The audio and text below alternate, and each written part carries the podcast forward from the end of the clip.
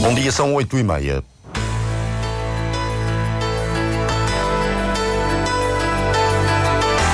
Antena 1 Madeira. Informação. Hoje é o primeiro dia da greve dos médicos. O protesto acontece também na Madeira. Foi apresentada uma providência cautelar para a suspensão do processo eleitoral no Marítimo. O ex-jogador Bruno Fernandes lidera a terceira candidatura à presidência do clube, que inclui na lista o filho de Rui Fontes. O Diário Regional, na Antena 1 Madeira, a assistência técnica de Paulo Fernandes, a edição é de Celina Faria.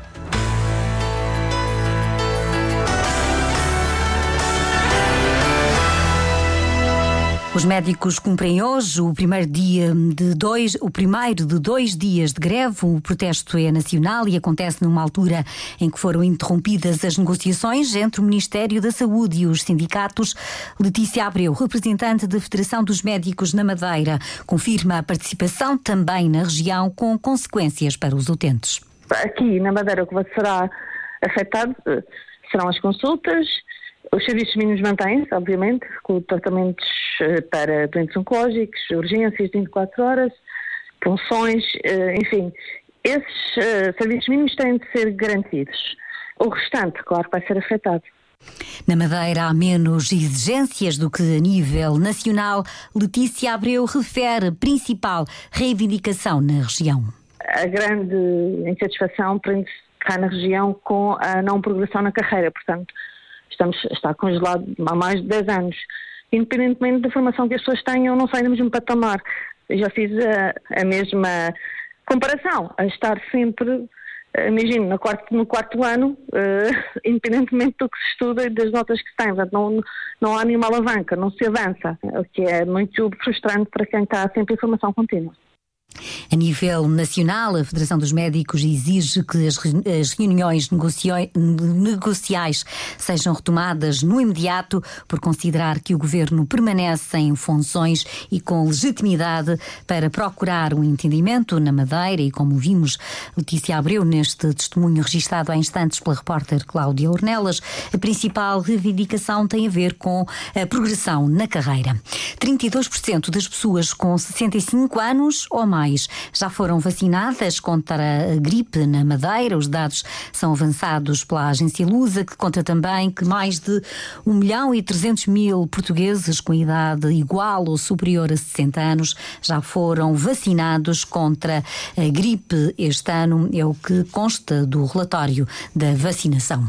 Novembro é o mês azul da sensibilização e da prevenção do cancro da próstata, que é a terceira causa de morte depois dos cancros do pulmão pulmão e do, colo, e do colo retal. Na Universidade da Madeira realizou-se uma conferência para alertar para a doença. Pedro Filipe Costa.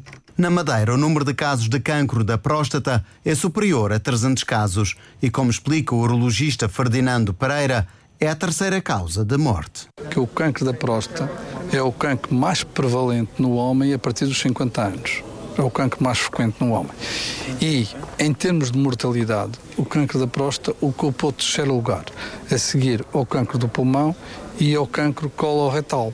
Em termos de incidência aqui na região, nós temos uma incidência por ano de cerca de 136 a 140 novos casos por 100 mil habitantes do sexo masculino. A prevenção é a palavra de ordem numa doença que não dá sinais, como explica o médico urologista. O cancro da próstata atinge em Portugal cerca de 6.900 homens por ano e destes cerca de 1.900 vêm a falecer. O câncer da próstata é uma doença silenciosa, isto é, uma doença que não dá sintomas.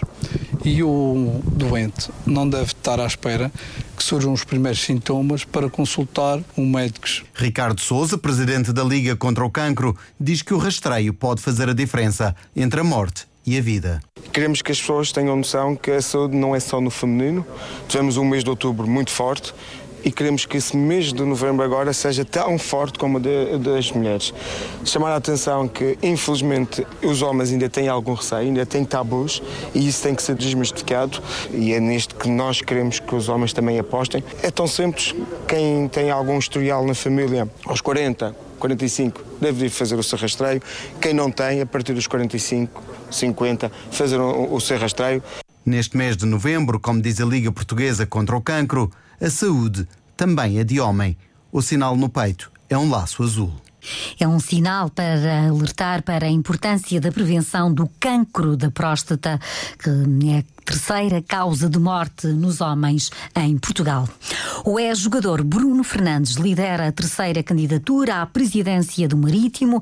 A lista C deu entrada a poucos minutos de terminar o prazo de apresentação de candidaturas. Entretanto, soube-se que esta lista uh, foi uh, apresentada, apresentou uma providência cautelar no Tribunal do Funchal para a suspensão do processo eleitoral no Marítimo. A informação é avançada pelos matutinos regionais. A Providência alega que as outras duas listas apresentadas possuem irregularidades que violam gravemente os estatutos do clube. É o que dá, foi o que foi dado conta depois da apresentação eh, da lista C, que deu entrada a poucos minutos de terminar o prazo de apresentação de candidaturas, mas dentro da legalidade, como referiu a Antena 1 José Augusto Araújo, o presidente da Assembleia Geral logo após a entrega desta lista. Entrou uns minutos antes, mas ainda, ainda antes das 17 horas, com certeza. Em relação àquilo que é o prazo eleitoral, mantém-se naturalmente o prazo para o dia 17, não há nenhuma alteração? Não, em princípio não. O que foi prorrogado foi o, o prazo para a entrega de candidaturas, em, em, em virtude de ter havido uma publicação tardia de uma convocatória e, portanto, agora esta lista vai ser escrutinada, vamos ver se de facto cumpre com todos os, o que é exigível pelos estatutos. Caso assim aconteça, será a lista C e o processo continua. José Augusto Araújo, ouvido pelo repórter Sérgio Freitas Teixeira, ontem, logo após a apresentação da candidatura de Bruno Fernandes, ex-atleta do Marítimo. Depois ficou-se a saber que esta candidatura também apresentou uma providência cautelar para suspender o ato eleitoral. A lista C apresenta Ricardo Aguiar na vice-presidência, Tiago Aguiar Fontes, filho de Rui Fontes, atual presidente do Marítimo, como candidato à presidência da Assembleia Geral. À frente do Conselho Fiscal está Margarida Nunes. São assim três as candidaturas às eleições do Marítimo. A Antena 1 tem tentado ouvir Bruno Fernandes, assim como o presidente da Assembleia Geral, depois de conhecida esta providência cautelar, mas até ao momento não foi possível. O antigo diretor para o futebol do Marítimo, João Luís Lumelino, admite que ficou surpreendido com o aparecimento da lista liderada pelo ex-jogador Bruno Fernandes, apesar de realçar que qualquer sócio tem legitimidade para concorrer à presidência do clube. O comentador da Antena 1 coloca reservas a esta candidatura. Foi um jogador, um atleta excepcional e um dos melhores jogadores que o Marítimo teve nos últimos tempos. Mas eh, eu acho que, salvaguardando eh, os dois jogadores que, foi, que deram muito ao Marítimo, mas eu acho que as pessoas têm que pensar um bocadinho o que é liderar um projeto do Marítimo. Não são brincadeiras. São coisas muito sérias. Porque o Marítimo hoje em dia é uma empresa das maiores da Madeira. Em número de, de, de funcionários, em número de, de, atletas, em número dos técnicos, património, o estádio. O Marítimo é uma coisa demasiado grande para as pessoas se aventurarem assim, do, de um dia para o outro, a dizer que tem uma nova lista. Também o outro comentador da Antena 1, Emmanuel Drummond, questiona o momento da apresentação da terceira lista. Eu penso que é um bocado dividir para reinar e pode ter influência no eleitorado, porque a gente vê, por exemplo, eu vou transportar isto um bocadinho para a política, a gente vê, por exemplo, que uh, os partidos nacionalistas também aparecem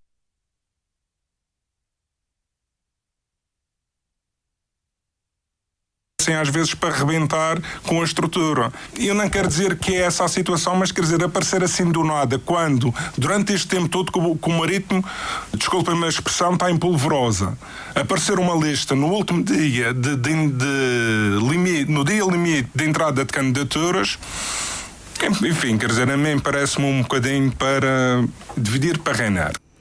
As análises no programa Bola na Rede da Antena 1 Madeira, apresentado pelo jornalista Sérgio Freitas Teixeira. Miguel Albuquerque acredita que o programa de governo vai ser aprovado pela maioria parlamentar, o documento vai ser apreciado a partir de amanhã e até sexta. O líder do Executivo não tem dúvidas quanto à aprovação. Nós vivemos de um regime parlamentar aqui na Madeira, temos uma composição muito plural da Assembleia Regional, são nove partidos, mas acho que as coisas, o debate parlamentar sempre foi algo que nós tivemos sujeitos e que é bom para a democracia, não tem nenhum problema. Nós aprovamos atempadamente, aliás, apresentamos atempadamente o programa de governo, esse programa de governo vai ser discutido e esperamos que seja aprovado. O programa do Governo de Coligação para os próximos quatro anos começa a ser discutido amanhã na Assembleia Legislativa, onde existe um acordo de incidência parlamentar do PSD com o PAN, que assegura a maioria absoluta. Miguel Albuquerque não comenta as decisões de coação no caso influencer. Todos os suspeitos ficaram em liberdade. A nível nacional, o líder do governo refere que o importante é haver estabilidade governativa e lembra os próximos atos eleitorais. Eu não comento as decisões dos tribunais. O que eu acho neste momento é que nós temos uma situação que exige uma clarificação política em Portugal. E eh, vamos ter um ano eh, eleitoral, o próximo ano vai ser um ano com duas eleições, portanto, vai ter um ano eminentemente político. Concorda com essa aprovação do orçamento num governo que já pediu para ser uh, demitido? A situação de normalidade seria este orçamento não ser aprovado. Agora, temos que olhar para os prós e os contras. Nessas circunstâncias, acho que é um mal menor. As declarações de Miguel Albuquerque foram registadas durante uma visita a uma nova loja comercial na Nazaré, no Funchal. É um espaço de reparação de telemóveis e equipamentos eletrónicos que tem o nome Reparadora do Bairro. A Associação de Folclore da Madeira promove no próximo sábado uma formação sobre a utilização da voz. A atividade decorre na sala multiusos do Fórum Machico com o terapeuta da fala Marco Aveiro e com a cantora Vânia Fernandes. Ricardo Caldeira, da Associação de Folclore, defende que os grupos devem dar atenção à qualidade das vozes cada vez mais os grupos estão mais sensibilizados e as pessoas que estão no, nos grupos de folclore já têm informação sobre essa área.